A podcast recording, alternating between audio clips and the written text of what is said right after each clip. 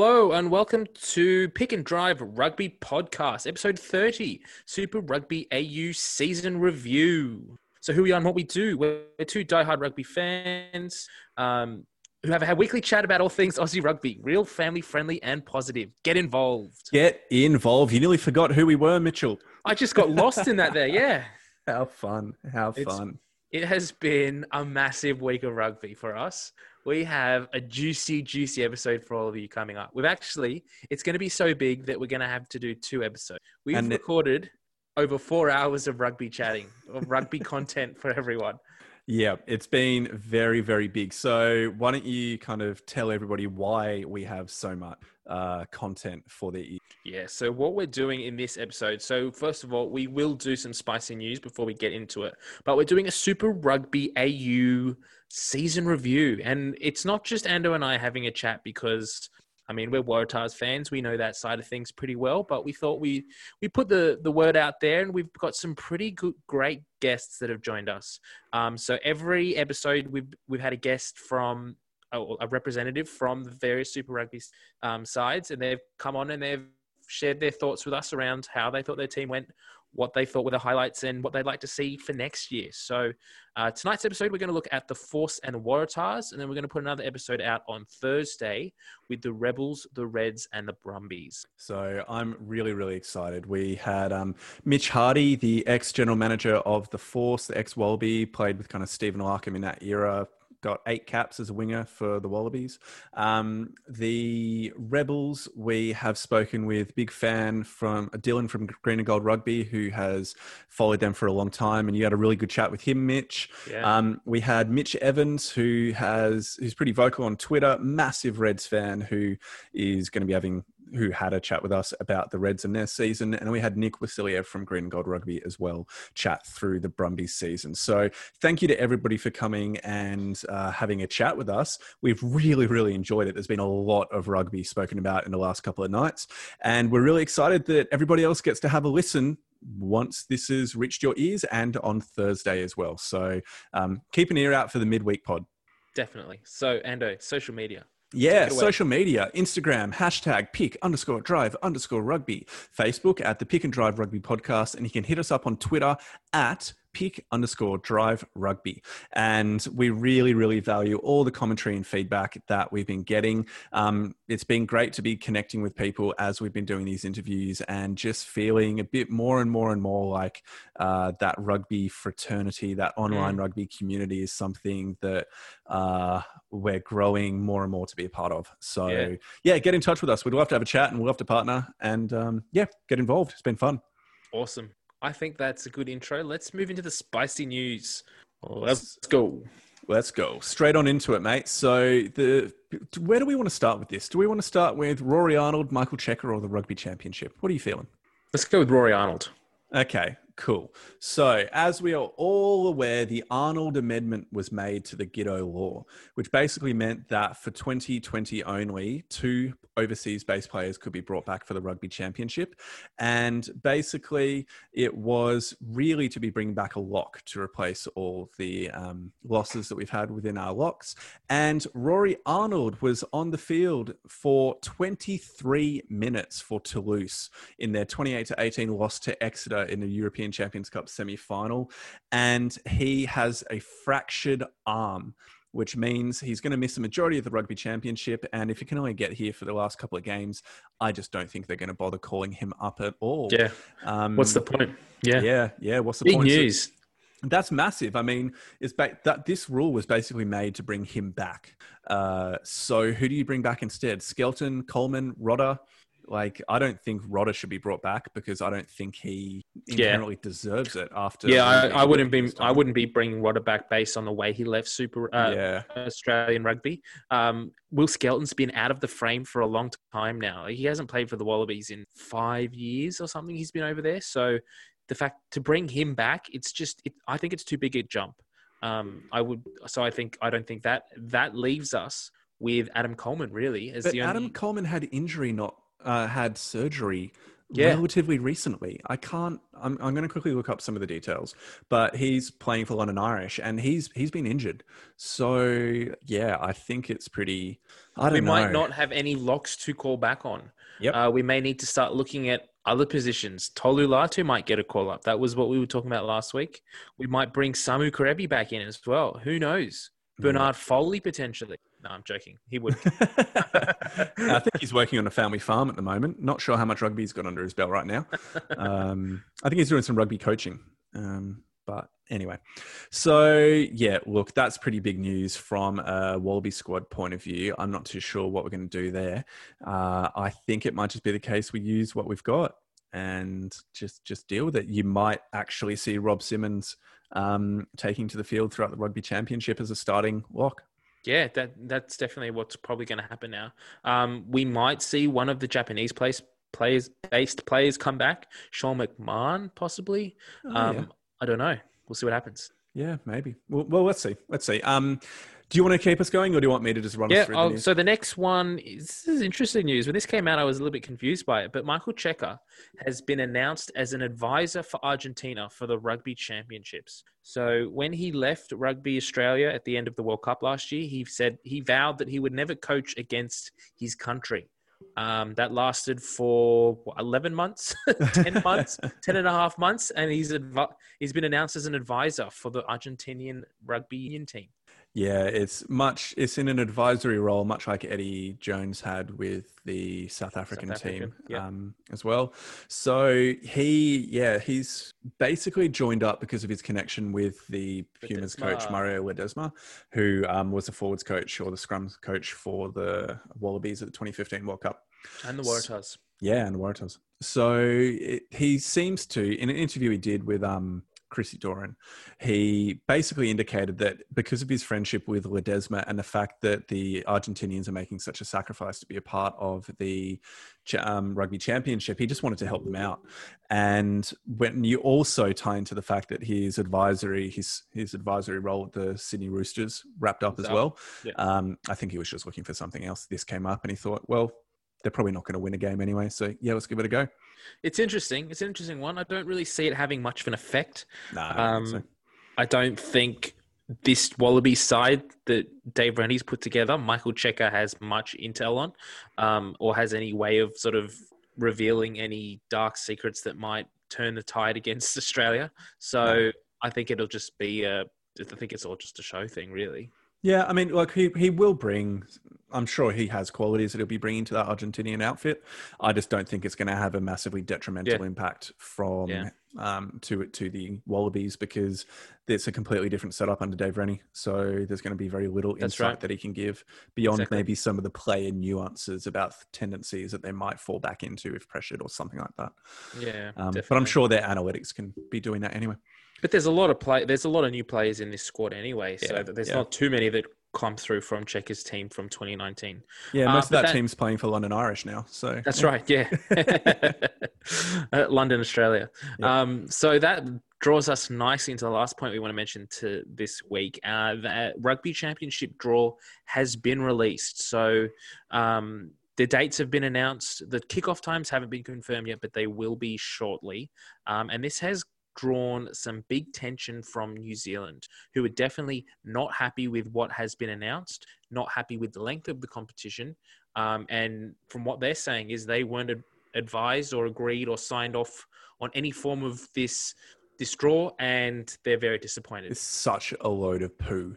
So basically, the um, Sanzar released the schedule, and New Zealand, like five minutes later, released um, a statement saying that they were incredibly disappointed and they hadn't agreed to this schedule and blah blah blah blah blah. And the fact that you have a statement ready to go means that you have been consulted on it, but the other three partner nations overruled you and said, "No, we're doing this." And Yep. so it's just another case of New Zealand being um, just really self Pedantic. self-seeking as well. And like there's this excellent quote here from Rob Clarke that I really, really. And so, sorry, the main issue that um, New Zealand have is that the last game is going to be played on, I think it's December 12th. It is. And that means that for the New Zealand players, they're going to miss Christmas with their family because they have to do the two week isolation or quarantine when they get back into New Zealand because of the quarantine rules. And so they are going to miss Christmas. Now, that is a big deal that matters, especially if you have a young family. So I, I'm empathetic to the situation. But check out this quote here from oh, where did I go? Where did I go? So what what um what I've read on this topic is that when it, when the talk was that New Zealand was going to host this competition, they were pushing for six weeks. Australia came to them because of the same situation. Said we're yep. going to be stuck in quarantine at the same time. Can we push this to five weeks? New Zealand said no, that's not in our best interests. We're not doing that. Now, what has happened in this instance? Now that Australia has been announced as the hosts of the tournament, New Zealand came to them and said we want to reduce it to five weeks. Um, we because of the quarantine issue. Australia said, "Yep, that's fair. We agree with that." They took it to SANZAAR. Argentina and South Africa knocked it back and said, "No, we want as much. We want as much rugby as possible. We want to see out this competition. It's going to be too much as it is. Six weeks of international rugby back to back every weekend. We can't possibly make up the time. It's it's they're poo pooed it. Um, now this is where New Zealand's now having an issue. So yeah, yeah. Look, Rob Clarke, um, the interim CEO, has basically said, and this I'm going to directly quote from him here. Yep. On two formal occasions, Rugby Australia was supportive of altering the draw so that the Rugby Championship could be played over five weeks. On both occasions, that proposal was rejected, which means there was never an agreement to finish the tournament on Saturday, the 5th of December 2020. So they basically hit back, and the, the way it's come out is like you've just said, when it was going to be played in New Zealand, they were happy for it to be a six week competition and stuff everybody else. But now that it's in Australia and the two week quarantine is going to impact on their players, now they're wanting it to be condensed down. And whether that's the entire truth or not, or whether that's some politicking that's coming out, we're not going to get the full inside story. Um, it just looks really, really bad for New Zealand, and it looks like sore eggs or um, being bad losers after losing Sour out of the rugby grapes. championship. Yeah, like they just it looks bad for New Zealand, where they lost the rugby championship because they couldn't um, organise with the New Zealand government the quarantine arrangements. They were mm-hmm. about to lose some Bledisloe games because they couldn't organise with the New Zealand government quarantine arrangements, and now they're whinging about the um, the length of the competition, which they refused to change when it was going to be held in New Zealand because they can't agree with the New Zealand government about quarantine arrangements. Now, this all just goes to really point at the almost I'm not sure if I'm being overly harsh here because I'm on a bit of a roll, but the ineptitude of New Zealand RU, where when Dave Rennie put his foot down and said, no, we are not playing a game with the COVID isolation requirements that you're putting in place. We're not playing a game on the 11th of October. Um, we're just simply not doing that. And now the Wallabies only have to do three days of isolation um, before they can start training within their bubble. I just think that there is going to be an exemption made for New Zealand. They've just come out and had a little hissy fit when SANZAAR went and published what three of the four member nations agreed to. Um, and they're just going to have to go to the government. I mean, essentially, they're crying over spilled milk. It's not going to change. It's, it's been agreed change, on by no. everyone. Yep. They're just they're just making a, an issue out of nothing. And now, you go. You go. I was just going to say the other, um, from what I, I read, and, I can't remember which source said this, but Rugby Australia has brought another scenario forward for them and said, we will allow you to go into quarantine on that last week of the tournament. So you'll go into isolation and do your isolation in, in Sydney or, uh, yeah, in Sydney, because the game, last game's at ANZ. Um, you'll play the game, you'll stay in your bubble, and then you'll fly over to New Zealand. And if New Ze- the New Zealand government accepts that first week, they would only have to then serve one week of isolation in New Zealand, and then they could be released to their families prior to Christmas. So Rugby Australia here is really trying to come up with a, a, a solution to the problem. New Zealand Rugby Union is just being a, a sole loser essentially and just poo-pooing everything. I completely agree that um, Look, I've had my rant. I was going to say more, but I really don't need to go down that path yeah. anymore. I think Look, with what you're saying, f- that's pretty positive. Um, if Rugby Australia are trying to get that deal done, good. Keep it I, going. Um, the only thing I really just hope happens is Rugby Australia comes out and smashes them. I mean, the Wallabies come out and smash them in the in the home uh, home Bledisloe and home uh, rugby championship. That would be awesome, but uh, that's Yeah. probably a little bit Yeah. unrealistic. Now we've got two last quick points to mention uh, before we move on to the review. So the first point is around Daryl Gibson. So it was announced this week that Daryl Gibson has been appointed as the assistant coach for Fiji. Now he's been announced amongst an, a few other coaches in, in quite a, a superstar lineup for Fiji going into this uh, Autumn Nations Cup in Yeah, it's pretty exciting. Um, they who else did they have? They've got Simon. I can't remember his last name. Louis. Yep. Um, they've Well, got he's, he's their he's their head of head of rugby. Fiji. Yeah, head of Fiji Fiji rugby. yeah. Um, they also have um, who was the who was the ref that you were saying is a part of the team as well? Glenn Jackson is on Yeah, it's pretty fun. Um, where is it? It's pretty exciting. Uh, so regardless, they they're putting together a pretty good coaching squad. Um, so it'll be interesting to see how the team goes. I'm not too sure how much rugby is being played in Fiji or whether their squad for the autumn um, what is it autumn nations cup or something Yes, that's right. I don't know whether it's going to be made up mostly of international players who are playing over in France and England, or whether they're going to have a bunch of homegrown players too. Uh, but either way, they're going to be pretty competitive, especially if Semi Radradra is taking the field. He's absolutely on fire for Bristol Bears at the moment. That's right. So um, head coach is Ryan, uh, is Vern Cotter. Yep. Um, Gibson is the assistant coach. Jason Ryan from the Crusaders is the force coach. Um, Scott uh, Scotland Richie Gray, sorry, is a breakdown specialist from um, Scotland, and Glenn Jackson is a former fly half and retired referee. Uh, is in some kind of uh, consultancy role. Now, they have confirmed that the players that will be available to participate in this tournament will be Semi Radradra, Joshua Tu- Tuisova, Leone Nakarawa, Viliame Mata, and Peceli Yato, as well as Josh Matavesi. So these are some of the biggest players that are making a massive impact over in Europe at, the moment. So it's going to be fantastic to see them included in this competition and going toe to toe.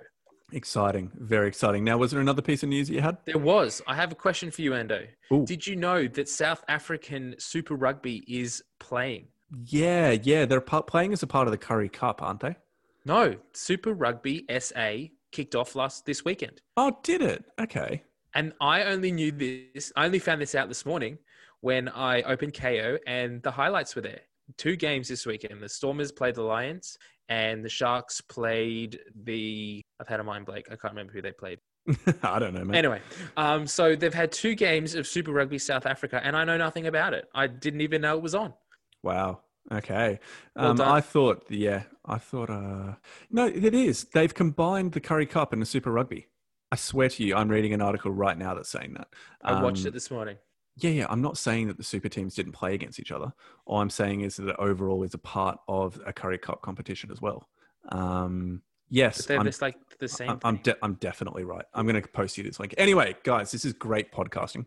Um, now, the other thing I wanted to quickly bring in as well, right as we wrap up, um, Rob Clarke has signed on for ma- until March of next year. So he was only meant to be in a temporary contract. He still wants to go sailing on his yacht around the Mediterranean. Um, but I think with everything being the way it is currently, with trying to sort out rugby championship, the um, nature of Super Rugby next year, still trying to get a broadcast deal done. It's basically a month after the expressions of interest had to be in, and we haven't heard a single thing um, for the broadcast deal for 2021. I think they just want some stability at the helm, and so he's continued on. He's continuing on until March, which I'm pretty happy with. He's doing a good job so far. Yeah. Um, I have been pretty pleased with both the actions that he's taken, but also the stability that his tenure has brought. Um, mostly because Fox Sports have stopped being douchebags. So yeah, it's Nice. been. Um, I'm pretty happy with that. So cool. yeah, should we move on? Definitely. Let's get into the review. All right, let's go.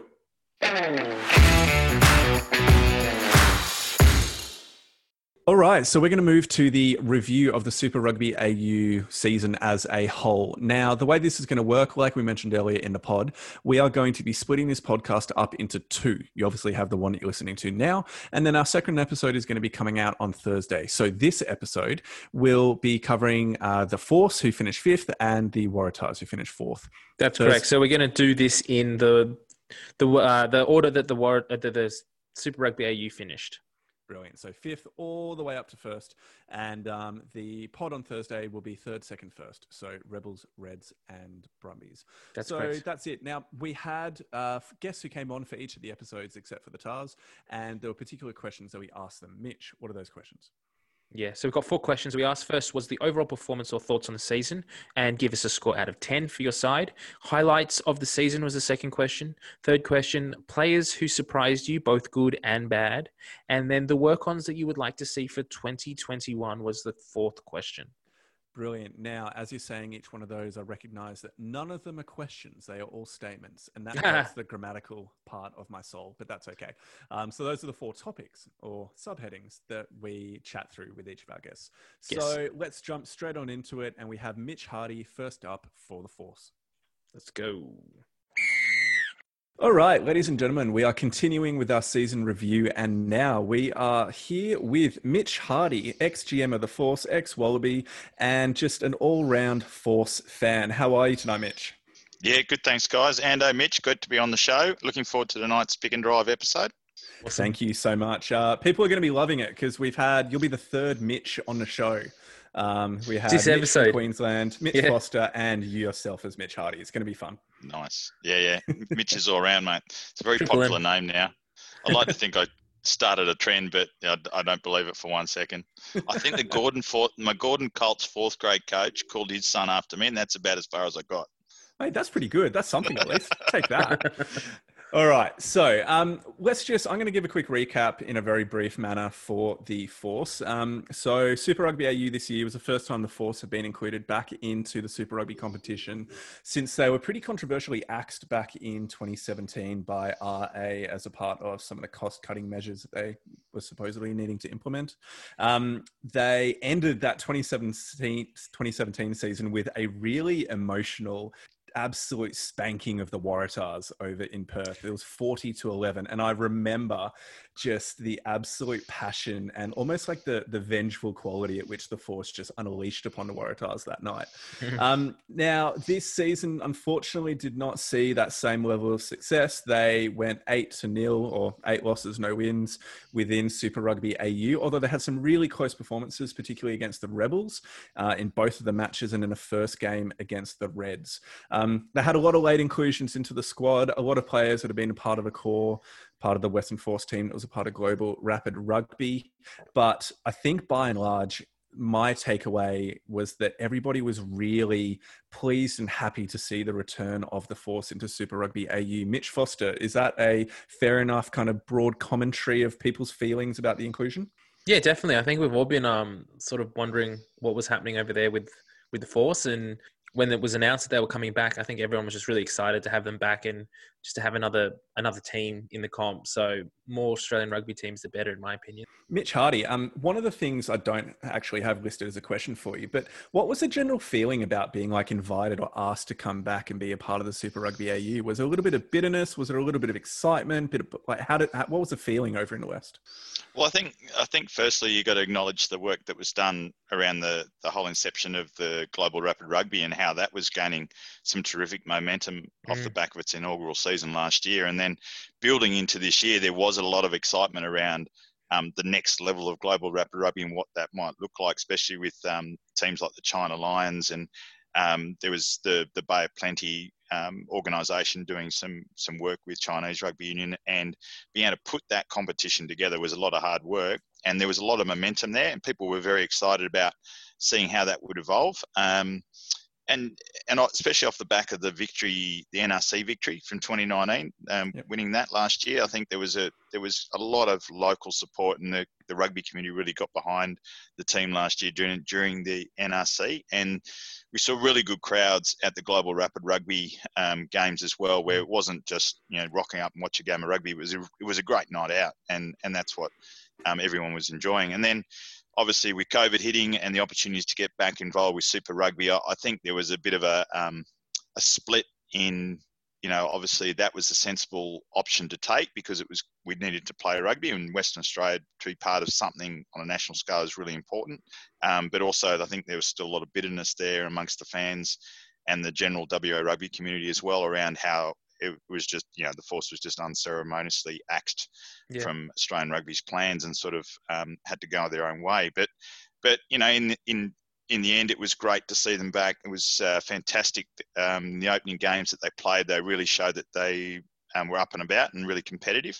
And um, obviously, you know, Matt Hodgson and the, the Force crew had to go about doing a little bit of recruitment to fill some potential holes there because obviously the level between Yeah. global rapid rugby and super rugby is, a, you know, it's a bit of a gap. But um, I think they came out and, you know, if they were able to finish the season and taking away the, the win loss column, if they were able to finish the season being everyone's second favourite team, I think they'd be pretty happy with that. And I think that's a fair statement. There's a big part of the discussion that Mitch and I have had on the pod over the preceding weeks where we've just been really in, not in awe as such, but really thankful for the sacrifice that the Rebels and the Force both made in being based away from their fans, their family, and their friends for the majority or for the entirety of the competition for the Forces, in the Forces case. And um, do you have any insight into how that was for the players and for the organization? Because that, that obviously was a massive undertaking to position them away, but also just from an emotional point of view, being away from those support networks. Yeah, well, um, obviously with Heath Tessmann being part of our Rugby Wrap podcast, we, we Yep. got some pretty um, good insights into how how things were on the road. Um, I think it was really tough for the players, especially towards the back end there. And we we interviewed Tim Sampson a few weeks ago as a bit of an end of season wrap, and he he was legitimately tired and worn out. He just sounded like he'd just gone through, you know, he was just a tired man. And and I guess that's that's probably um, reflective of their last couple of games where they copped a bit of a hiding in the last couple of rounds. But um, he said that they he couldn't ask for a better bunch of guys. Um, they've got some really good um, leaders within that group. Guys like Marcel Brache um, is a terrific bloke. He he would have um, galvanised the group together. You got guys like Jeremy Thrush, obviously Pek Cowan and Kieran Longbottom, who um, you know have been with the force a long time. Them coming back into the team with a lot of that history and and bringing that force culture. Um, I think it was really tough on the on the guys that had uh, small kids and had to be you know away from their families initially. If they were able to work something out with the family setup, then that was a, a big benefit, and that's where the work of Matt Hodgson, I think, um, needs to be recognised in the work that he was doing behind the scenes to make sure they had access to a gym. They probably, you know, from week to week, they were going to a different uh, accommodation setup. Yep. Um, and there was some of the venues that changed during that time as well. So they were basically looking for the best deals where they could still maintain their bubble, get access to a gym, access to a field, and still be able to deliver good quality rugby. So I think when you look at all the challenges that brought, I think they, they did pull together really well as a group. I think that they were a really well coached team. Um, but you can't underestimate the work that would have had to gone on Mhm. behind the scenes about pulling all the logistics together and moving the team around and game days, um, plus all the, the weekly training regimes that they had to get through as well. I think on a lighter note, there may well be a book opportunity here for you, Mitch. Uh, that could definitely be it could definitely be something that's put into. I'd buy that. I definitely would buy that. But uh, Um, yeah, I mean, it, I, like, but as a fan, you watch, you, you get an appreciation. You, you might be harsh criticizing the way the guys perform on a on a Saturday night or a Friday night when you're watching a Super Rugby game, but you've got to put it in context of of the environment that they're in. Yep. And um, you know, we're extremely lucky, I think, in in Australia that we had a product in the end to watch and. You know, the rugby in general, right across this season, has been terrific to watch. Be able to watch all the different club games online, um, for all the different competitions. We had the Super Rugby Aotearoa, which were terrific games as well. So, wow, for a rugby fan, you you certainly got your rugby fix um, right across the traditional rugby season this year. Agreed. It's been pretty incredible to see the extent to which, um, with a lot of the mainstream media cost cutting, broadcasting can. Uh, broadcasting dollars haven't been coming. There's been the filling of that gap by different services like Bar TV, like a bunch of the different pods that have been coming up and doing analysis, like yourselves, um, the Rugby Ruckus. Like there's just people trying to fill that gap, and it's been pretty wonderful to see those different like just independent outlets really coming to the fore here. But why don't we actually jump into the force in the season now as a whole? Um, and I'd love to just stay with you for a second, Mitch Hardy, and ask what was your thoughts about the overall performance of the force, and maybe within that discussion, can you give them a score out of ten? Yeah, right. Okay, so look, I thought the brand of rugby they played in their opening rounds was really positive. I liked the way they were playing. Um, as the competition drew on, I think they got found out in various positions. Um, in particular, the the the ten jumper in particular just didn't work for them at all, and I and I don't think Tim Sampson had a plan B when when it failed. Mm. I would have um, probably liked to see a young kid like Nick Juice maybe blooded towards the back end of the competition. Um, there was, you know, I think they had to heavily rely on those last minute signings, and in the end, that was probably their undoing. If they'd gone with the group or were able to go with the group that they finished NRC with from the get go, I reckon they would have got a couple of wins in the win column. Um, but they sort of brought in the likes of the Richard Kahuis, the Kyle Godwins, and so forth. And when you're bringing guys that late in the piece, you're always going to have problems with your continuity and your and your um, your combinations as well. So, on that sense, I'd probably give them an overall score of um, five out of ten, um, given that they didn't get any wins but played good competitive rugby, but they just ran out of gas in the end. But in saying that, I think they've won over a lot of fans across the country with, yep. and there's a lot of upside for their future as well. And I, and I just get a little bit concerned about, um, and we'll probably get to the work ons for 2021 in a moment, but you know, there's there's probably things in their game that at Super Rugby level need to be tidied up, and bringing in um, guys from overseas is probably not the solution to that.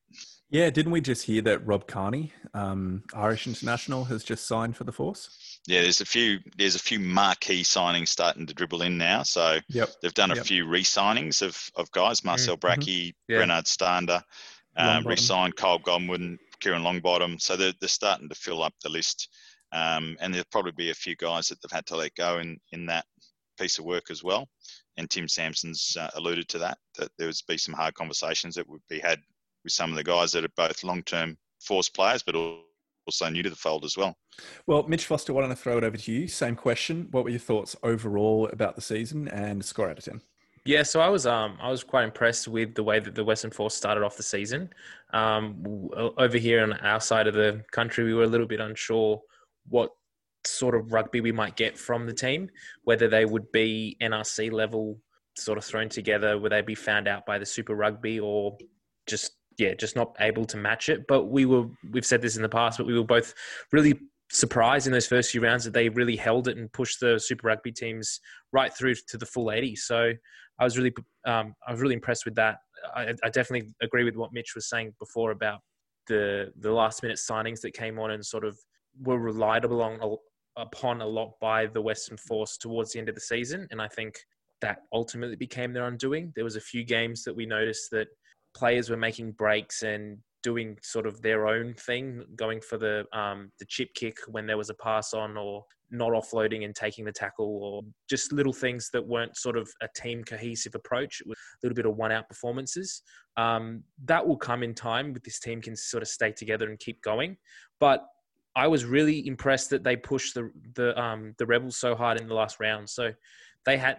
I really was hoping that they would pull off a victory at the end there, and um, the fact that they pushed the rebels all the way through to the, the 80th minute of that game, and and they actually got quite a, a fair way ahead in that last game as well, considering the fact that they'd been away from home for so long away from all their family and friends and things was a really good sort of testament to the side that they that they were. So I'm I'm going with a seven. Seven, generous, yeah. mate. Um, yeah, look, I get it. I get the fact that particularly in that last game, you and I, we, we obviously wanted the Rebels, uh, the Force to win, so the Waratahs got through to the finals. Um, but outside of that, I was just really, really impressed with their overall commitment throughout the season. There were moments of brilliance, like the class of Richard Kahui in some of his little kicks, some of his little passes were just, it showed that he had an experience which was impressive. But when you're, when you're needing guys who are, say, 34, 35, 36, so your Kahuis, your, um, Jeremy Thrush as well to be playing a full 80 minutes, then you're running into problems there because that means you just don't have the depth in the squad to be able to match it over the course of a long season. Um, why don't we move through then to the highlight of the season? So, Mitch Hardy, was there a particular highlight? Could be a moment, could be a game, could be really anything that you consider to be the highlight. Wow, excuse me, highlights. Um, well, I think it was the emergence of a couple of the the players that um, that people probably wouldn't have picked at the start. So Byron Ralston, for example, the the young yep. winger who had a really good NRC, he he I thought he had a very good front end of Super Rugby. He adjusted really well to that, and we saw that with young um, Ramm from the Waratahs. Yeah. We had to adjust to that next level up, and I thought Byron Ralston, especially in the first few games, did a really great job. Um, Fergus Lee Warner was another one mm-hmm. who, for mine, was a, a, you know someone who needed to be probably recognised further up the chain with the way he was very workmanlike around the field. He, he was always there around the um, the tackle count, uh, the carries, and the work around the paddock for for a big six slash lock. Um, and I think you know when you look at Brynard Stander and the work that he did for that team as well in the breakdown, um, those three guys in particular were good news stories for the force. I thought. Um, then you had the emergence of um, a young prop who probably had his Super Rugby season finished fairly early. Was um, young Angus Warner Wagner? Sorry, Angus Wagner.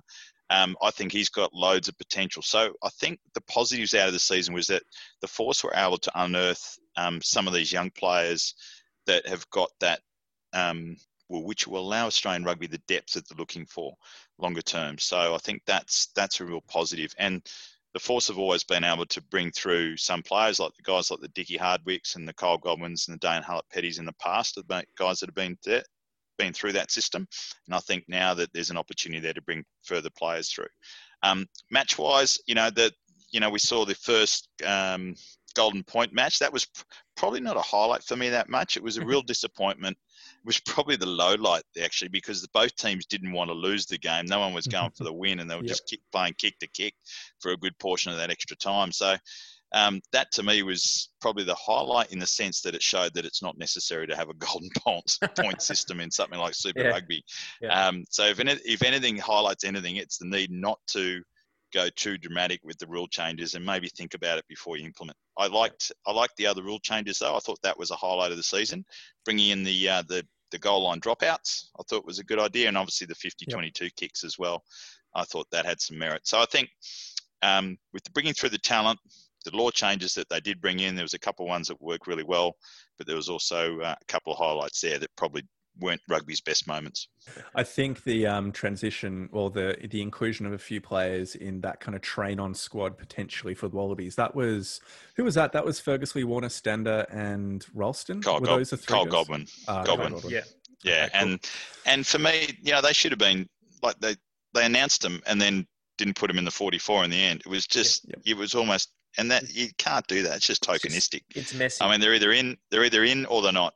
Simple as that. But I think I think performance needs to be recognised, and I appreciate the force for none and eight, but I think those couple of individuals probably deserve to be at least in an environment where they could be rewarded for effort. Exactly. Yeah, I think. Um, I mean, if we had more time, I would be asking who would you take out of the squad to include those because it's one of the rules we try and say. If you've got to include, who do you take out? um, but well, mate, I've been I've been pushing me and Mick and the rugby rap. We've been pushing this possibles probables things. Yeah. Now, look, if they they've got a big enough squad, they could have had a possible probables match coming up next yep. weekend, and yep. those blokes could have been, you know, anything in that game, and then you pick your Wallabies after that.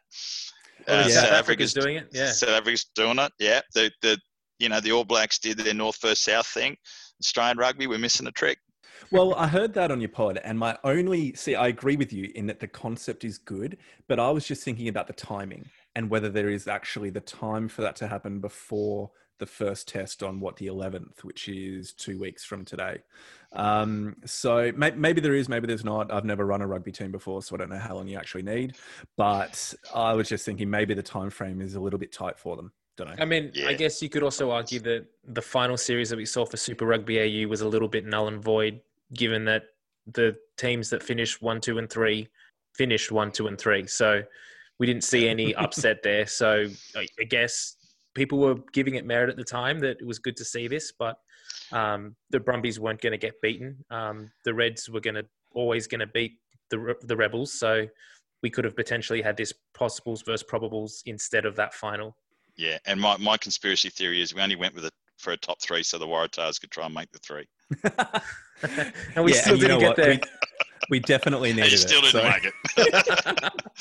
hey, come on. We had some pretty darn good excuses with us. Hey, we, we beat year, the but anyway. uh, we'll take whatever wins we can get this year. Thank you. Um, now, I just wonder if next next year the season will start earlier, so that means we could actually do that possible probables. I really like the concept. Um, but anyway, I actually kind of want to move on because that's not the focus. Right. But now, players, players who surprised you, good or bad. Now, you've already spoken about some of the players who you thought were very, very good. Um, Yep. Were there any players who maybe weren't you weren't so crash hot on? I'm hearing maybe Jono Lance when you were talking about number ten earlier. Yeah, no, he wouldn't be in my top hundred. Oh, Poor old John. on, tell us more. Let's go. Yeah. Oh, he just he just wasn't at that level. Um, and it's as simple as that, and that really hurt the force. Um, um, he was just disappointing.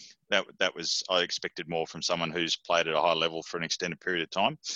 But players who did step up, Filipo Daugunu from the Reds, he was outstanding the whole tournament. Okay, probably didn't have his greatest games in the final, but um, that kid has just turned his rugby right around from last year. I mean, his defence was improved, his reading of the game was improved, his work rate off the ball was improved. Um, for me, he was probably one of the the best improvers and thoroughly. If he gets a gold jersey, no one could begrudge him that he thoroughly deserves it because he's obviously yeah. done the work. Um, uh, obviously, Liam Wright as a skipper for the Reds, I thought he carried himself really well across the whole tournament. Um, some of the some of the young guys like the Harry Wilsons, they sort of came in and out of the tournament a little bit. They probably weren't as consistent as they could. James O'Connor, I thought was a real positive from a Reds side of things. For the Waratahs, I've already mentioned um, young Ramm on the wing was really impressive for me. I tend to not to give too many forwards a rap, but Yeah. um, but certainly I thought um, the Waratahs had some potential there. It was just just not able to get that cohesiveness that um, I think everyone was looking for from them. Um, So, you know, you, you're probably going to a pretty narrow list when you're looking at the Tahs um, and who might be on that list and who's not. The Brumbies for mine, Folau Fainga'a, you know, the, the driving maul for them, it was um, Mickey will tell you from our, our rugby rep, we give the driving maul a bit of a hard time because that seems to be their go-to thing, um, and it's a real blight on the game in my view. but but I thought the um, the Brumbies did pretty well across the year, um, right across the board. I thought their locks in particular, when you look at uh, young Swain, um, having Cadeyrn Neville come back with a little bit of experience was really good. Young Nick Frost. Um, didn't have a bad tournament when he was given his opportunities. I thought Will Miller, in particular, was a standout.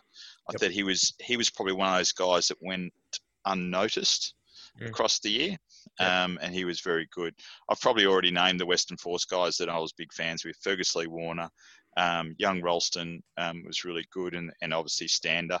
Um, also, Feleti Kaitu'u, who was the hooker early on in the force, Yep. he sort of went missy Yep. at the back end of the tournament, but he started off really well, and he was playing club footy last year. He was nowhere, so um, that young bloke's probably got a really bright future if they stick with him as well. Yeah, I gave him a shout out on our pod probably about a month ago or something like that. I really liked the way that he was playing with a lot of just abrasiveness, energy. Um, he offered something that we just didn't really see from some of the other hookers within Australian rugby, just a, like an explosive strength and explosive like energy for about 50, 60 minutes. And I just feel like we're just we're just lacking in hookers within Australian rugby Yeah. at the moment that offer something different. Um, I feel like all of our hookers are basically the same player um, within the first hookers within all the squads. So yeah, I, I really enjoyed him. Um, Mitch, throwing over to you now. Players that surprised you, good or bad, and if you just want to kind of stick to the force a little bit more. Yeah, yeah. Um, so I um I was really impressed with Stander, which was um I think everyone sort of said a lot. He's he's been mentioned a lot this year. Um, Kahui, as you mentioned earlier as well, and my standout for the for the force and also just for Super Rugby AU really was uh, Byron Ralston. I thought he was. I hadn't seen much of him before. Didn't watch too much of the force in the NRC last year, bits and pieces. But yeah, he really proved that he's at that level, that next level up. Um, again, as Mitch said earlier, it would have been great to see him included in even the extended Wallaby squad just to be able to get that experience in that environment and learn from it. Um, but unfortunately, it's not to be. Understandable. I think you've targeted all the players that I was going to say anyway. Um, I think the player who I'd, I'd just want to see really just work on his kicking over the break or the preseason is Ian Prior. I think he's good on the ground, is obviously a key leader, but there were just so many times he's just missing very kickable goals that were just meaning that the force, like they could have won the game, the final match against the Rebels if he kicked his penalties. Um, I mean, it's, just, it's similar with Jono Lance as well. He, yep. he missed a lot of penalties yep. as well, and a player of his sort of caliber and experience really shouldn't be missing kicks from in front. No one at yeah. this level should be. So, yeah, I just felt like yeah, um, and yeah, there was fundamental errors in particular around kicking in most of the force games that you can easily highlight. I thought Ian Prior, I think you know, he, if you look at his previous NRCs where he's kicking sort of 90, 95%, um, there's no doubt that that travel and potentially a couple of niggling injuries. I mean, he missed a couple of games there. Yeah. Probably yep. played a played a key role there just to be able to get his continuity. But you're right. I was I was thinking he might have, if he'd had a good Super Rugby, he would have been back in, you know, potentially yep. pushing for a Wallaby spot. But he, he kind of just didn't quite get there in the end. And um, guys like Nick White went past him. Yeah. Yeah, agreed. Uh, at the start of the season, you would have been really hard pushed to know who was going to be the nines within the Wallaby squad. So there definitely was that opportunity there. But you've had the rise of Tate McDermott, the return of Nick White, who have really just cemented their spots. And yeah, it was just I was just a bit disappointed with Ian Prior. I still think he's a good player, um, oh, and I'm hoping for more from him next year. But if I was to just say one player that I think, oh, also Kyle Godwin. Um, I I rate him. I, I rate the potential of what he's supposed to offer, but I've just never really seen him. Um, I've never really seen him reach the heights when he got selected for the Wallabies. What, like three years ago, three, four years ago, four. Yeah, and that, yeah. Yeah, and I, he I think he was being played out of position. I, I don't think he's a 13. I mean, I think Tim Sampson got that fundamentally wrong. That he should have had the centres the other way around. Kyle should mm-hmm. have been playing 12 and Kahui at 13, um, because you know, Kyle's Kyle's a good, strong ball runner. Um, got a good distribution. He's got a good kick, but having him out there at 13, I think he just doesn't have that X factor that teams need as a 13, and I don't see him as a 13. Um, I'd much prefer see him in that 10, 12, sort of 15 utility back role.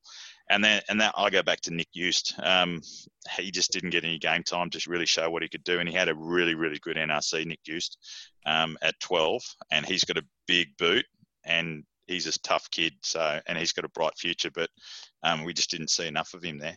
Um, probably the other one I missed out and giving a good shout out to was um, Henry Stowers and Tevin Ferris, mm-hmm. the other two back rowers.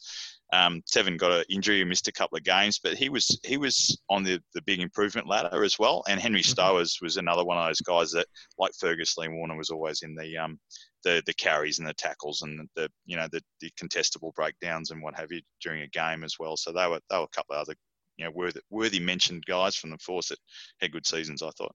Yeah, yeah nice. and I think a lot of the players that we've mentioned as having good seasons are from the forwards, and it was interesting just to note the really the difference in quality between the abrasiveness and doggedness of the forward pack, and just the disconnection between the back line. I was looking at the um, I've, I've, got all the scores from the games in front of me right now as we're chatting, and the closest games they had were against the Rebels. Um, so 34 30 in a final game, and then 20 to 25 in the um, first game. And it, I was just thinking the the Rebels play a very forward orientated, abrasive game, and I just think that the strengths of the Force really negated the strengths of the Rebels, which is why those games were so close. And I'm looking forward to next season, the Force having just the full preseason, hopefully with the full squad known well before like two weeks before the competition kicks off. So they can actually have that cohesiveness and connectedness amongst the backline, particularly. So we can see the force take that next step up to where we kind of want them to be because there were so many missed opportunities within this season that was just, in a way, heartbreaking to see them not take because they put so much effort and passion into participating both within the game but just within the competition itself that you wanted them to be rewarded but they weren't. Um, why don't we move on now to the work on? So I've just spoken there about my hope for greater continuity within a backline or a full preseason with a settled backline, so they can come into the season strong next time round. Uh, Mitch Hardy, what are some of your work ons for the Force squad coming into 2021? Well, a little bit of certainty around what actually is 2021 would be yeah. a really good yep. start from I think we'd all like that. obviously. you might be able to organise a yep. pre-season then uh, if you knew what you're doing. Um, I think they've got to look at um, a settled squad. I think you're right there, Ando. Um, is that they've got to they've got to decide on their their list nice and early and settle into that. Um, they should, in in my view, they shouldn't go too fancy. They shouldn't be looking for too many marquee players because Yep. they, it, it- you know, you don't want to throw the you know the baby out with the bathwater, as they say, where you've done all this development, you've got these young guys coming through, and then you just oh no, we need marquee players because that's sexy, and we need to go with a proven proven product rather than a built product Yeah. um, you can't underestimate development. And I think their biggest danger is going down the marquee route. I mean, we don't want to be going back to 2005 um, when the force was establishing itself Yeah. and going to have to buy a whole team. By you know, by the time you know I left the force in 2012, about a third of the list were all local blokes, and we were producing wallabies like the Dickie Hardwicks and so forth. So you you gotta stick with a formula that's going to both embrace your fans, but also give people who are in the pathway confidence that there's an opportunity for them as well. Um, there's far too many WA players playing elsewhere at the moment where they could be playing for the Force. So I'd like to see maybe some of their rookie spots filled with young blokes from the system. And if it's not the WA system, at least the Australian rugby pathway system. And then potentially those players being able to work with the more experienced guys. But in, in saying that, they've built a really strong culture at the Force the last couple of years, and they've got to maintain that really good culture they've built. And that's where guys like Marcel Bracky's a good re-signing in my view because he's probably not the greatest player. He probably won't start in a lot of Super Rugby games, but I tell you what, he bring a lot of he brings a lot of um, of that off the field sort of stuff to that group and that organisation with the work that he does. So keep building on your culture. Don't go too marquee, too heavy. Keep the young blokes moving through, and then I think then you've got to have a style of rugby that you're going to play and everyone's going to embrace and, and decide on it. And I think they showed that in the first few games and they went away from it as the tournament went on. I think, um, well, we mentioned earlier that Rob Kearney has signed for the Western Force and he is fullback. I'm just worried that that's going to immediately just kick out Jack McGregor from that 15 spot, who actually had a pretty strong season as well. Now, I think if I remember correctly, that McGregor's played 10 at schoolboys level as well. So he might be a backup option. And you were mentioning Jooste earlier as well, Mitch, as someone who should be the 10 or could be fill, filling that 10 position moving forward. I, I fully agree. Um, we need the well, the force need to be considering that idea of continuity amongst their playing roster and not just parachuting players in, because that in some ways may well have been their undoing this season. Uh, Mitch Foster, over to you. Work ons 2021. Look, I don't have too many work ons really, just sort of points that I'm looking forward to seeing in 2021. Um, I will say, definitely agree with what Mitch was saying around um, the marquee plays and things. Like from the players we've already seen that have been announced that are coming to the Western Force next year, they're already in very key positions in the team.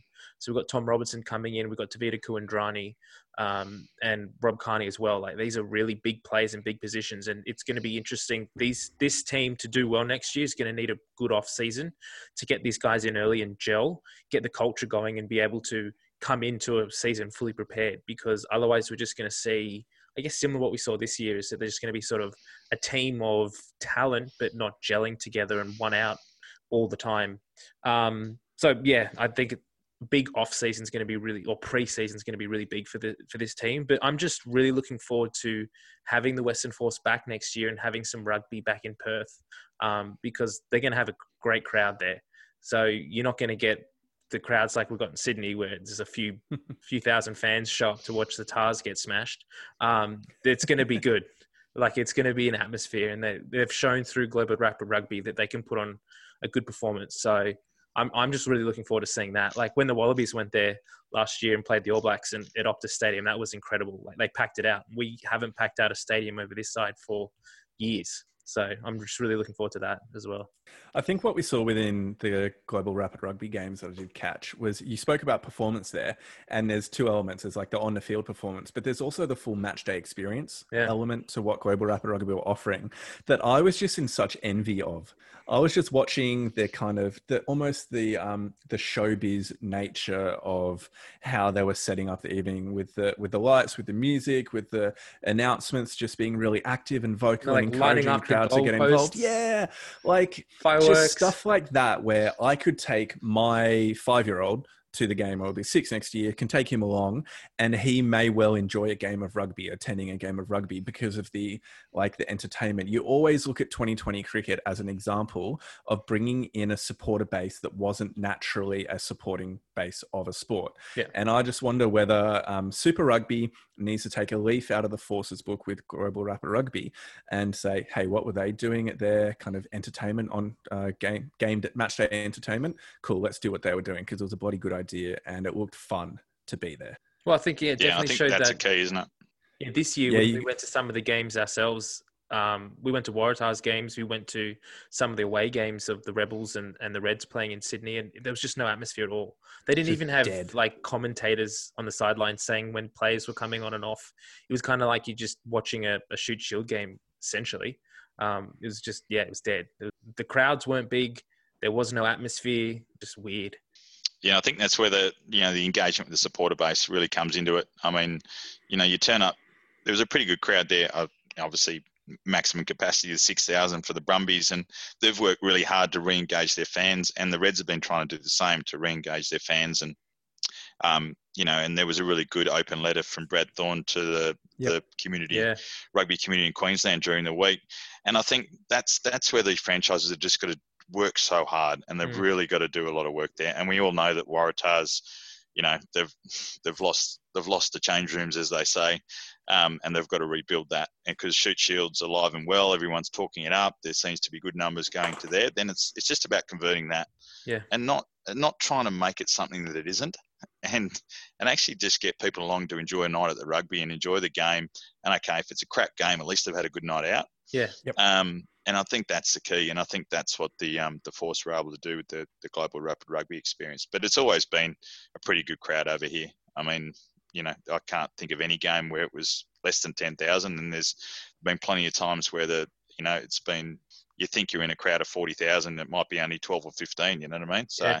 It's it's a good fun night out, and it's the the stadium there's um, boutique. You're not playing in a 40, 50,000 seat stadium either. You're playing in something that's boutique, 20, and when it's half full, it's noisy, and everyone, you know, you can hear all the hits and you can hear all the chat on the field, and you're feeling part of it. So, again, they they got to make it something that it that it just isn't, and make it attractive for people to go back to the games.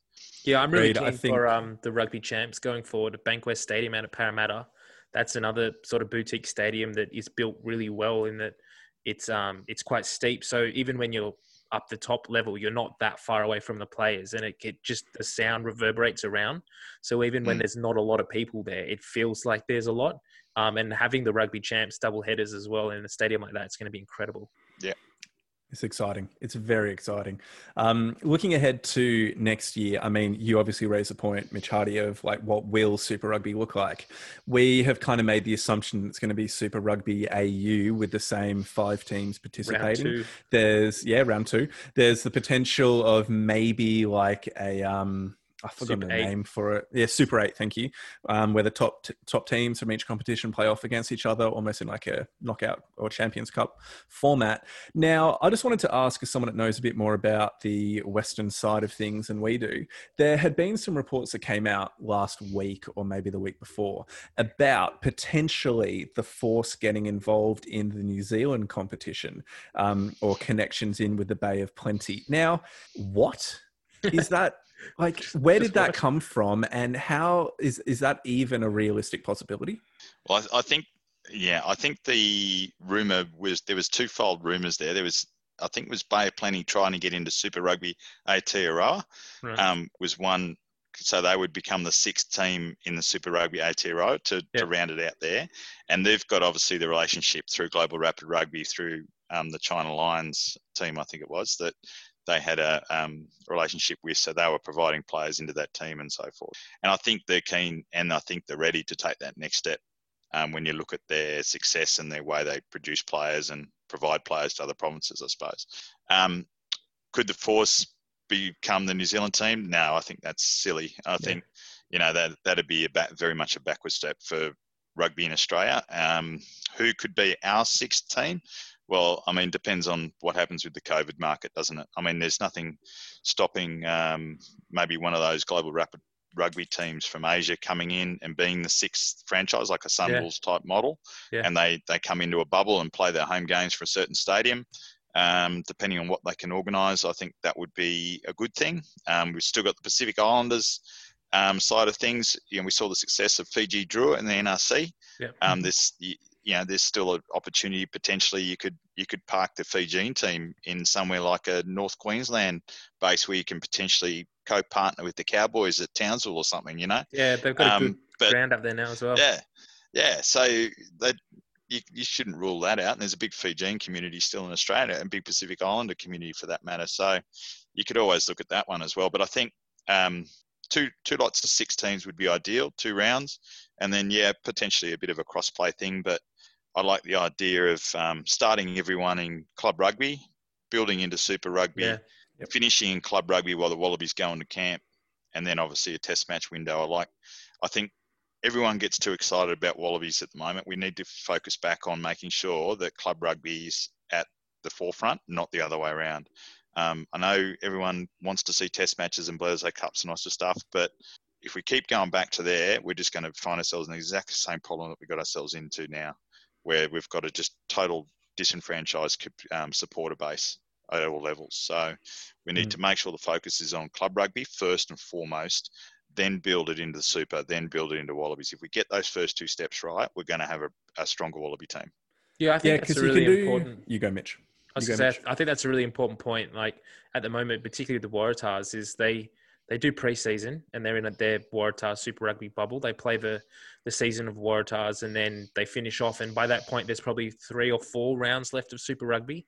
The players that don't make the um the Wallaby squad don't always go back and play Super uh, Shute Shield. So Shute Shield. Yep. yeah, you don't see them crossing over as they used to. It, it, they really need to bring that connection back. That the Waratahs are the best players of the Shute Shield, representing the state, and the same thing goes for Canberra and Queensland and Melbourne.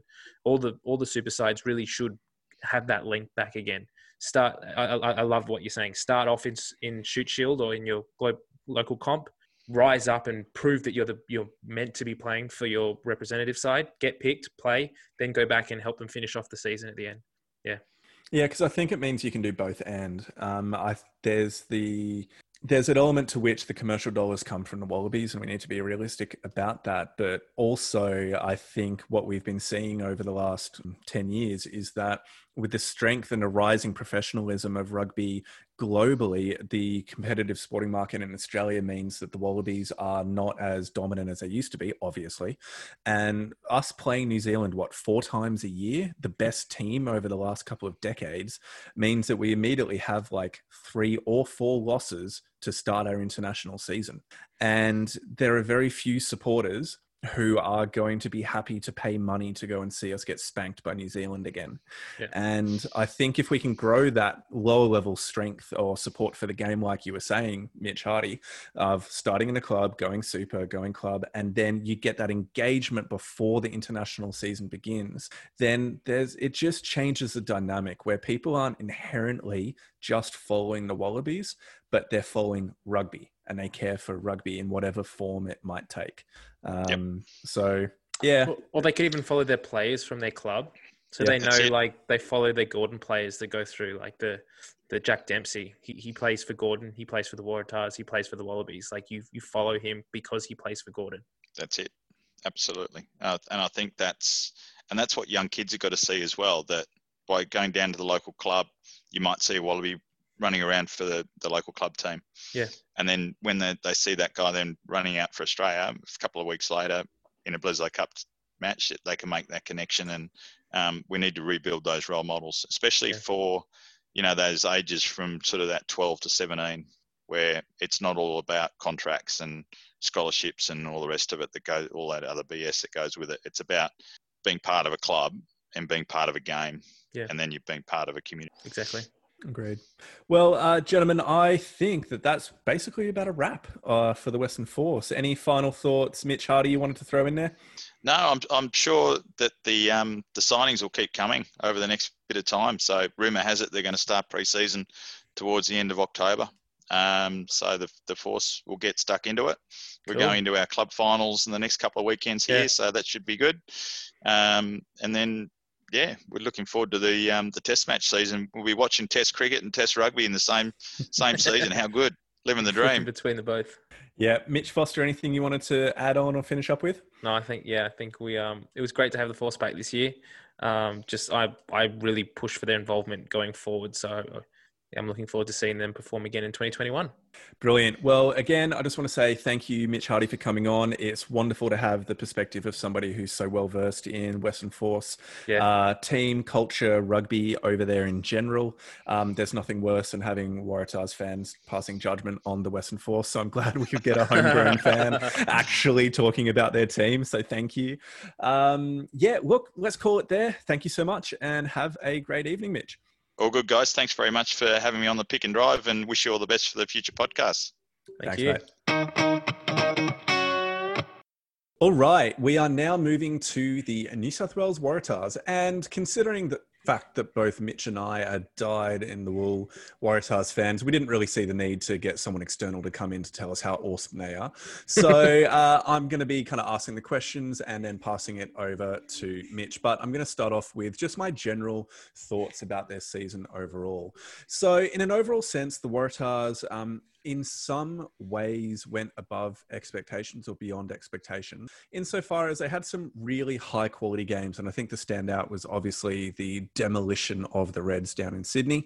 Um, we've said it many times both mitch and i were at the game one of the highlights as a waratahs fan over the last few years. But at the same time they also let slip some really really important games particularly the lead that they had against canberra well against the brumbies. And there was just just at times a lack of composure and experience which shone through, which meant that because of the Rebels' win in a final round of the regular competition, they were not able to get into that coveted, coveted third spot and make the finals. So, all in all, in some ways, they were better than expected, but still, we would have been hoping for a really positive season to be at least making the finals. Mitch, do you think that's a fair enough summary of the season? Yeah, definitely. I mean, um, when we look at the scores, so the first question we had this week is what score I'd give it out of 10. I've actually got two numbers. Ooh. So it's uh, like as a Waratahs, I've got I've got two numbers for a reason. So first of all, the number that other what other Super Rugby fans would probably be thinking of the Tahs, and I gave it a four, as from their perspective. So okay. saying that the Waratahs haven't done anything in the last few years. They don't deserve to be in in um in the top three of Super Rugby this year. Other teams are playing better. They finished where they deserved, basically. So they had a pretty av-pav season, which is a four. But for me, as a Waratahs fan, I thought that they performed a lot better than we were expecting. When we did our preview of Super Rugby AU back in the beginning, we said they'd be lucky to string two wins together. Um, they did that. They beat the Force twice. So That's the two wins there. Um, but yeah, they, they went on to beat the Reds and then they nearly beat the Brumbies and they beat the Rebels. So they did quite well in those games, but then they also let a few slip. So they shouldn't have been touched up so badly by the Rebels at home. Um, they probably should have ground out that win against the Brumbies at home as well. So for me, I think that knocks a few points off, but I'm going with a seven yeah, look, I understand that. I mean, they came four and four from the regular eight rounds, so they had the winning against the Rebels, winning against the Reds, and then the two force games as well to give them a four. Uh, they came very close to beating the Brumbies, like I mentioned already. So, I think if people were genuinely giving the Tahs a four, I think that's just some anti New South Wales bias coming yeah. into it. I think maybe a five or a six I could understand, but I'm a bit more upbeat because of the just a general progression that we've seen in the team throughout the competition, which is leading me to sit between like six or seven.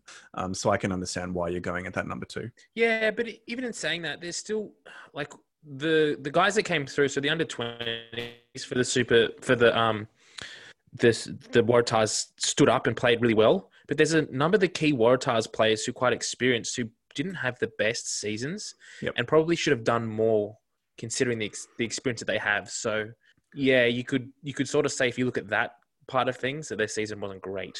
What's your highlight of the season for the Waratahs? My one highlight. No, what's a highlight and then a highlight? Uh, the Reds game. yeah, I was going to say that too. Um, that one's pretty obvious. Yeah, so I, have got three highlights for the season: Reds game, Brumbies game, pretty pretty average there because uh, pretty obvious there because we won and played quite well.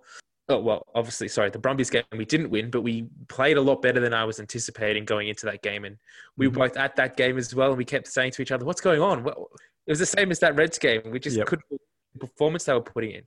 Um, so they did really well, but my highlight overall was the fact just the under 20s came through and performed so well. Yep. We had a number of players that really stood up, um, not knowing a lot of them prior to 2020 kicking off. Um, Will Harrison was being talked about as being quite good, but he came through and really showed his development through even that break between by coming through and kicking his um, kicking ability just went through the roof. Uh, so yeah, I was really impressed with all their development. And yeah, I'd be saying that that's kind of my highlight of the season was just seeing these young players come through. And that actually leads us really well to the players who surprised us, good or bad. And I want to start with some of the positives. So everybody can very easily sing the plaudits of Will Harrison. He's flashy, great kicker. Um, he grew in confidence as the season progressed and he didn't experience the same level of dip in form that some of the other younger players did Yeah, exactly. um, so you look at Harry Wilson up at the Reds. Like Harry Wilson is a great player, but he was incredible for the first four or five rounds of the competition. But then at the tail end, his impact lessened significantly because he wasn't able to maintain that form. I think Harrison actually had a bit of a dip in the middle of the season, but finished very strongly um, and actually improved in the later games of the season. So I was really impressed with him. Um, the other player that really stood out to me was um, Harry Johnson Holmes, and not just because he's a favorite of the pod. I actually think he had a very, very strong season. He seemed to have worked on his fitness a lot and just seemed to be more consistent with the impact that he was having on the game. Uh, his scrummaging, I think, in general, stood up, except for that first game against the Reds when he got touched up a bit. Um, but uh, yeah, I was really happy with Harry. So I'll throw it over to you now. Who were some of the players that surprised you for the good? Yeah, so Harrison, as we've said, really surprised, really good. Hooper as well, just went from amazing to god level. he just he just didn't stop. He just did so much, just kept going, and just always impressed. I was really impressed though with the the front rowers. So Angus Bell and Tom Horton, uh, both players I didn't know too much of coming into 2020, but both did really well, and they've been rewarded with um, selection into the Wallabies. So it's gonna be really good to see those guys develop. And it was interesting though with with Angus Bell because I, he started off the season quite well, played the first few rounds really well in Super Rugby AU, but then he kind of got dropped for whatever reason, and he didn't play a lot of rugby going into the the second half of the year. Hmm. I I don't understand that one. There must be reasoning behind it. I wonder if he had a niggle, or wonder if um, just because of like he he got touched up in our Reds game as well. Yeah. um, Yeah, as everybody that, knows. we've, and we've said that before that it wasn't really his fault. Like he was scrummaging against that was Harry's fault, wasn't it? that that incident, yes, that yellow was Harry's Yeah. fault. Harry went down, but he was packing against Tupou, and there was a little bit of niggle here and there, and re- repeated penalties and whatnot. But I mean, even if you look at what people are saying that Tupou doesn't scrummage legally anyway, all that sort of stuff, the, he did he did hold up quite well, and he Mm. came back and and didn't really go to pieces. So yeah. Yeah. Um, now, I just want to shift across to the players who really. Oh, uh, actually, Rob Simmons played very well this season. He is a very maligned player in Australian rugby. There are people that love to hate him, and I thought that he a bit like Hooper. Yeah, yeah, definitely. Um, in the second half of the season, particularly, had some standout games where he brought a level of physicality to the game that we hadn't seen in a season or two. So I was I was very happy with him. Um, the players who I think weren't particularly uh, who just kind of didn't stand out or I wasn't overly impressed with. There's a few. There's Jack Dempsey. He Mhm. really only had like two or three good games at the end of the season. Yep. Um, he was pretty. He was like absent and missing. It was for the rest floating around, wasn't he, in and out of the Yeah. game? Yeah, he didn't really seem to. Maybe there was something going on behind the scenes that we just don't don't know, but he was not the impactful, hard running, but also the agile player that we know that he can be, and he demonstrated in the last couple of games of the season. Which Yeah. I think that lack of consistency is why he missed out on the um, Wallabies. Yep. Um, also, Jed Holloway. What has happened to Jed Holloway? Like he was good one or two seasons ago, and now he is just nowhere to be seen. Um, I don't know whether he's injured or any something like that, but he was Yeah, just I don't know. the big abrasive back rower that I ho- that I was hoping that we would have that big number eight. Um, oh, we haven't even mentioned Swinton. Swinton absolutely killed it this year. I should just Yeah. quickly say that. Um, and then I will quickly say this before I throw it over to you. Robbie Abel, in my mind, is we need we need a new hooker. Um, with all the respect for a player who is doing a job that I would never be able to do, um, I just don't think he is at the quality that we need or would be hoping for if we want to challenge for first or second in the competition next year. Yeah, Um, he's been a serviceable hooker, but I don't think he's going to be improving next year. So I think we need somebody else to partner with Horton to be our hookers for 2021. Definitely, yeah, definitely. Um, going back to your first point around Rob Simmons. So for me, Rob Simmons kind of sits in a little bit of between, bit of good and bad. He had good games and he did come in and he did show that aggression in a, in a few games, which was really good to see. But the fact is, he was captain and he did not lead this side around. The last few games of the season, he was kind of just on autopilot. Um, and for me, that that just shows that his heart and his head wasn't weren't in it um, for the Waratahs, and he shouldn't have been captain.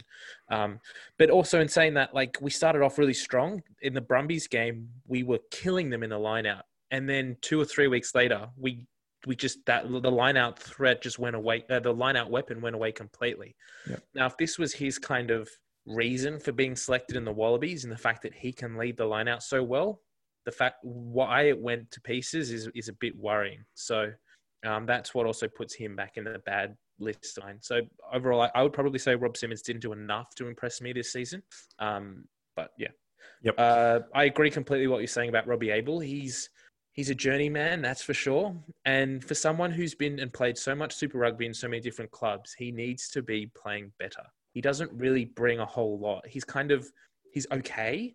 He's stable. He can scrummage okay. He can he's he's throwing in the lineout's not brilliant, but it, it gets the job done. But when you, you're comparing him to a player like Tolu Latu that we had last year, he just doesn't even compare. He doesn't bring half Yeah. the amount of impact to the game. So um, that's something that we definitely need to look at replacing next year. Um, I think it's a little bit harsh to say this, but I, I wasn't too impressed with Mitch Short. Um, yeah, yeah. I Gordon agree. got injured in the beginning of the season, and Mitch Short had a few games there at number nine. He just, it's something we'll probably talk about in the next part around um, play development. But he definitely, to me, feels like a Shute Shield level player who's not quite ready to make that step up into Super Rugby, but has been forced into it because there's no one else. So for me, I don't think he had a great season. Um, Mark Nawaqanitawase as well as another player Yeah, that didn't yeah. really impress. He started off very, very strongly in the season, but then he kind of just fell fell away. Um, that will definitely tie into play development, which we'll talk about shortly. But um, another one as well. Again, this there's kind of three players, main players to me that didn't really shine. And that another one is Tepai Moeroa, the rugby league convert that we signed. And there was a lot of fanfare at the time of us signing him. He was an Australian schoolboys player. He'd played a, over 100 um, rugby league games for Parramatta and, and West Tigers or something. He came on and he played one game for the Waratahs, and he didn't do much. So, again, really confused as to why we spent so much money signing a player like that and then not even playing him. But Yeah. Yeah. And there's there's been complete radio silence about Moeroa as well. Like there's been no articles written. There haven't been any commentary or um, references by Rob Penney or the team as to what the deal I is I did there. see something in the rugby league um, sort of circle saying that he's thinking of going back to league next year Yeah, that makes because he wasn't getting game time. He's done nothing. So I wonder what the reason for it. There must be a reason. I just don't know what it is. Um, why don't we move to the work ons for 2021? Because you were touching on that a little bit when Yeah. you were wanting to chat about player development. So why don't you go with that? Cool. So work ons for 2021 is definitely play development. This is something that the Waratahs, it's I would say it's been our Achilles heel Achilles heel for the last 10 years. When you look at teams like the Reds, the Rebels is, uh, is another good example, the Brumbies, they have brought in young players, given them time in their academy over a few years and then blooded them in Super Rugby when they're ready and they've shown that they're capable of doing it. As we were talking with Nick um, about bringing in Will Miller. He's been playing for the Waratahs for two or three years and been okay, sitting under Michael Hooper, not getting a great deal of game time. Didn't really improve his skills that much. Goes to the Brumbies, starts for them, plays phenomenally. We've had so many players now that have come, uh, that have been playing in the Waratahs sort of structure okay, bit average, sort of at that Super Rugby level, but not really making the Wallabies, go off to another team and then all of a sudden are, are massive. Like Irae Simone is another one.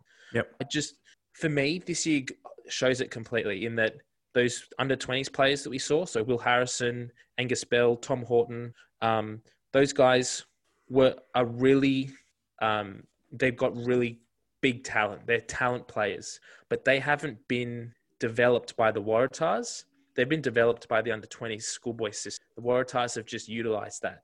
I wouldn't say that um, Will Harrison has improved dramatically this year from playing in the Waratahs system. If you look at a player like Noah Lolesio, I'd say that his skill set has improved a lot more than the than Will Harrison did throughout the Super Rugby season. Another example of that is Mark Nawaqanitawase that we mentioned before. He he had a he came on and he played for the first game of the season. He started at wing for the Waratahs against the Crusaders. Got shown out a few times uh, defensively. Yep. Uh, finished off a really good try. But then a few few seasons he sort of got dropped to the bench. I think he made one other start in the regular season and then he sort of just disappeared. They didn't work on him at all. They didn't have any development in his game that that showed he he's a skillful player. He has the ability to finish really well. When he started the season, everyone was talking about this guy was going to be the next big thing. He's, he's tall like Izzy Folau. He's good under the high ball. He can finish those amazing tries. He's going to be brilliant. And the fact that he went through the season got next to no game time and didn't develop just goes to show that the Waratahs just don't have any idea on what they. Unless unless he's not getting that game time because of the form of James Ramm. Because if you remember at the start of the season, Ramm's basically nowhere to be seen. And then when Nawaqanitawase's form drops after the first couple of games, then Ram comes into the team and absolutely shines. So I wonder if there's two levels. There is that lack of development factor. Um, there are those there are those issues with his defensive work and um, I'm not entirely conf- I can't remember how good he was under the high ball, but I know that he was found out defensively a bunch of times. So I just wonder if it's a, it's a bit of a unlucky combination for him where he had all those issues, player development isn't strong, but then uh, Ramm's form was such that he couldn't crack it back into the squad with Newsome as a vice captain generally being preferred on the other wing. Yeah, I mean, Ramm's a different type of player to Marky Mark anyway. Yep. Yep. Uh, Ramm has a different skill set that he brings to the wing he's got the ability to make the break, but he doesn't have the finishing ability that Nawaqanitawase has. So yeah, yep. They're two different players, but you could work on both of them and they could interchange depending on who you're playing as an opposition. The yep. fact that we put Mark out in into the academy and then release him to club rugby halfway through the season just mean just goes to show that they didn't have that development process there. Yep. Yeah. Anyway, let's keep on going. I agree with you. I agree yep. with you on that point. So, that, what? Let's keep on rolling. Do you have a, a um, work on for 2021? Um, I was thinking scrum half. So I think I agree with you in that Mitch Short hasn't been inherently bad, but he hasn't been incredibly good either. Mm-hmm. Um, I just think he's, he's, he's average, like he's kind of like a six out of ten or something yep. like that. And I would be even considering someone like Joe Powell, maybe even moving up because You've got Nick White, who is more than likely going to be the starting nine for the majority of 2021. Oh, that's um, yeah. But I mean, I would say that Joe Powell played better than Nick White did in the Super Rugby AU final. In the final, yeah. Yeah. But I just and it's, it's an interesting thing. I think um, if White is the one who ends up being the favoured, uh, the starting nine, I don't think Powell at this stage of where his career is at is going to be happy. Um, yeah to sit behind him. To sit behind him. Yeah. And will be looking for a starting berth. And whilst Jake Gordon has moments of brilliance, I, I'm not convinced by him. And I think Powell could be an option, but regardless, we just need somebody else. What about Ryan um, Lonergan? Oh, he'd be. Um, how good would it be if he? Oh, how good. Um, but in a more on a more serious note, I genuinely just think we need to have uh, an extra backup. So even if it's someone like Isaac Fines or Ryan Lonergan coming up to yeah. challenge for that um, that bench uh, scrum half, yeah, because we don't really we don't have a third scrum half. No, we don't. We've got Jake Gordon, we've got Mitch Short. If Mitch Short's not really there or abouts, Jake Gordon will start. We don't have anyone to be a player like Isaac Fines or Ryan Lonergan, as you said, would be it would be smart. It'd be a smart move by them to come up here and, and give it a crack because yep. I, I would say they'd get more game time than they would at the Brumbies. Yep. Um, I think we're also going to be struggling within our forwards. Uh, as you know, we are losing Ryan, uh, not Ryan we are losing Rob Simmons to London Irish. We're losing Michael Hooper to Japan. We're losing Ned Hannigan, who's going for a one year deal to Japan. So there are probably three of our best forwards um, who are not going to be in a team next year. And two of them are our most experienced players by a country mile. So, Yeah, they think they like they more than half the the caps of the yeah, team. yeah, correct. So with those two gone, the experience plummets across the team. So I would even be looking to throw some money at Isaac Rodda and get him come down to the Waratahs because I don't think at this point you think he'd come back? I don't know, man. I don't know. We just need somebody who is a quality proven Super Rugby lock. Yeah. 'em. and Rodder is is that person. Oh, how Bring good would Skelton Skelton be? back. How good, but Now, he's there playing is in talks- France, so he won't come back. There is talks that Itoje is looking for a, an international. yeah, yeah. Now, I actually was listening to the rugby rap the other day, and they were talking about how well the Force needs some locks, and they don't have the financial constraints that the other teams do. that would be awesome. So imagine Maro Itoje going and playing for the Force. Um, I highly doubt that is going to happen. It's like a one in a million kind of thing. well, he wanted a hundred, uh, a million euro or something for a club to go to go and play in France. So Yeah. Okay. You know, That's not. That's not crazy. happening. Not from, Anyway. not from down south. No, no, no. So Yeah, yeah, no, my definitely, I agree. locks, locks, and um, I think we need another number eight. We will probably need another seven as well. Carlo Tizzano will probably get in the twenty-three, but who's somebody else that's going to be pushing for it as well?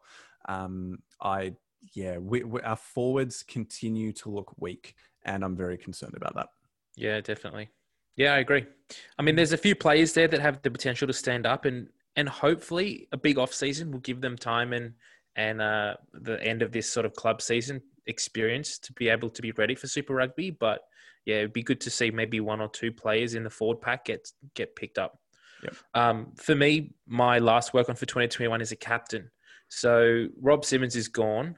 Michael Hooper's now taking a sabbatical for a year. He already wasn't the Waratahs captain. Outside of that, I don't know who you'd be putting as captain. There's talks that Carmichael. well, there's no confirmation yet whether he's re-signed for next year. Yeah, So he's good point. technically off contract. Um, there's been talks and whispers that Jake Gordon might be the man, but gee, I, I wouldn't be put, picking him as captain. I don't know who else outside of the squad is sort of ready to be captain of this team. I don't know. Like they've had Newsome as VC, but I just like Newsome's not bad. I just don't rate him that highly. Yeah, like he, d- he does the basics. He does the basics well, and he does everything to a decent level, like a six or a seven out of ten. But he's not a game breaker. Um, and I don't know. I just. I'm sure I'd like the guy if I chatted with him, but Yeah, that's nothing, that's very different. nothing to personal he's here, is like, there? But yeah, I no, don't know who. no. There's not really anyone that's stepping up as captain. No, because I'm looking at the list. Like, I that's a massive question. Now, if we go to, um, if we do look at this as an experience, one of of the more experienced players in the squad for next year, you take out Rob Simmons, you take out um, Carmichael Hunt because we don't know whether he's going. You take out Damien Fitzpatrick because he's gone. Take out Ned Hannigan. You're left with a p- potentially, I would say, someone who might slip up, Lockie Swinton, maybe. Tom Robinson's gone. Um, otherwise, Harry Johnson Holmes might be the man wow, just because he's one of the more experienced players. maybe even Jack Dempsey. Yeah, but he was even struggling to get a start at the beginning of the year. Yeah. Anyway, so you're very right. Leadership is going to be an issue next year. I think. Um, Yeah, yeah. oh wow! I hadn't even considered the depth of the loss of experience that was coming. I think I'd been blocking it from my mind. I knew independently that all the players like Robertson, that Hannigan, that Hooper, that um, Simmons were all going. I knew that, but I hadn't considered the overall impact on the squad. That's massive. Yeah. Um, it may mean- well be that we play, we actually don't play as well next year as we did this year.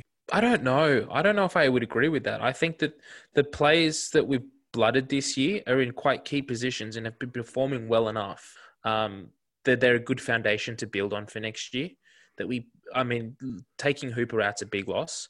But outside of that, I feel like we're quite settled in in the forwards and the backs to be able to maybe bring a few other players in that might spark something um, to go okay, just build that momentum. But um, just back to that point before we move on uh, around captaincy, I think looking at the Waratahs season this year, there was a number of times throughout the season that we didn't perform well because we didn't have clear leadership. So that game against the Brumbies, um, the Tahs were doing well to be in front, but Jack Maddocks had a bl- uh, had a, a, bad game. He mm. sort of went to pieces. He dropped the ball. He um, he passed it out a few times. He kicked it out on the full number of times. He just looked rattled, and he, it really showed that the, the the leadership of the Waratahs needed to come around him, settle him down, talk to him, and then get him back on track. And that didn't happen, and we ended up losing by a point or two. Um, just in the second half of the season, the Waratahs were um, were pushing for that final spot, but they just kind of they didn't seem to be as cohesively forward as they could have if they had a strong leader that was driving them forward. Um, I went to that last the last game of the season for the Waratahs against the Rebels, and I was sitting behind the in goal. Um, so I was right there when the Waratahs were sort of in their huddles and talking after tries and stuff were scored in halftime and whatnot. And Michael Hooper was doing a lot more talking than Rob Simmons was. I didn't see Rob Simmons address the team once at yep. that game. Yep, that's an interesting one. Yeah because I know that when we chatted with Liam Wright, he, as a captain, often would let uh, some of the more senior guys say a word um, instead of him. Sometimes I wonder how much that comes into play, or whether it is just a lack of vocal leadership from. Simmons. Yeah, but there's a point. Like Simmons didn't address the team once. That you saw, yeah. That I saw. That I saw. Um, Okay, let's move on, mate. I think people are pretty aware of what we think about the Tahs anyway, because we talk about them way too much on the pod. um, they had some really good quality moments, but also the lack of experience came through in some poor performances throughout the season. In a general sense, we can be happy with the development of some of the younger players, and the biggest work on moving forward next year is the replacement for the experience and talent which is being lost for the 2021 season, um, combined with how they're going to be developing the players and the team overall throughout that. So Love I'm it. pretty nice. happy to be leaving it there. Are you okay with that summary? Definitely. What are you thinking? What where do you think the Waratahs finish next year? Uh, third, maybe third or fourth. Third. Yeah. I think they need to make the playoffs next year. Yeah, I think so. I'd, I'd, be hoping for that. Um, but yeah, well, ladies and gentlemen, that's going to bring us to the end of the pod tonight. So tonight we have had both the Force and the Waratahs, and we're actually going to be having a special midweek pod, which is going to come out on Thursday. And that Thursday pod will cover the remaining three teams. So we're going from fifth all the way up to first. So we'll have the Rebels, we'll have the Reds, and the Brumbies coming out to you on Thursday. So and our special guests as well. Oh, yeah. And we have special guests for each one of those interviews. So thank you so much to everybody who has come onto the pod and had a good chat with us. Thank you very much to Mitch Hardy for coming on and chatting with the Force tonight. It has been a bucket load of fun. Yeah. And we're mega excited to keep up these connections. And if you think out there in the broad world you have opinions, insight, commentary, analysis that would be valuable for the pod, please get in touch. We are more than happy to collaborate and have people on and have a good old yarn. So get in touch. Definitely. All right. Love let's it. leave it here. Have a great night, everybody. We'll catch you later. Thank you for listening to this week's episode of Pick and Drive Rugby Podcast. You can follow us on social media at the following outlets Follow our Facebook page at Pick and Drive Rugby Podcast. Send us a tweet at at pick underscore drive rugby. Follow our Instagram at pick underscore drive underscore rugby or send us an email at rugby at gmail.com. We'd love to hear any questions or feedback you may have, so get in touch. Thanks again for listening, and we'll catch you next week.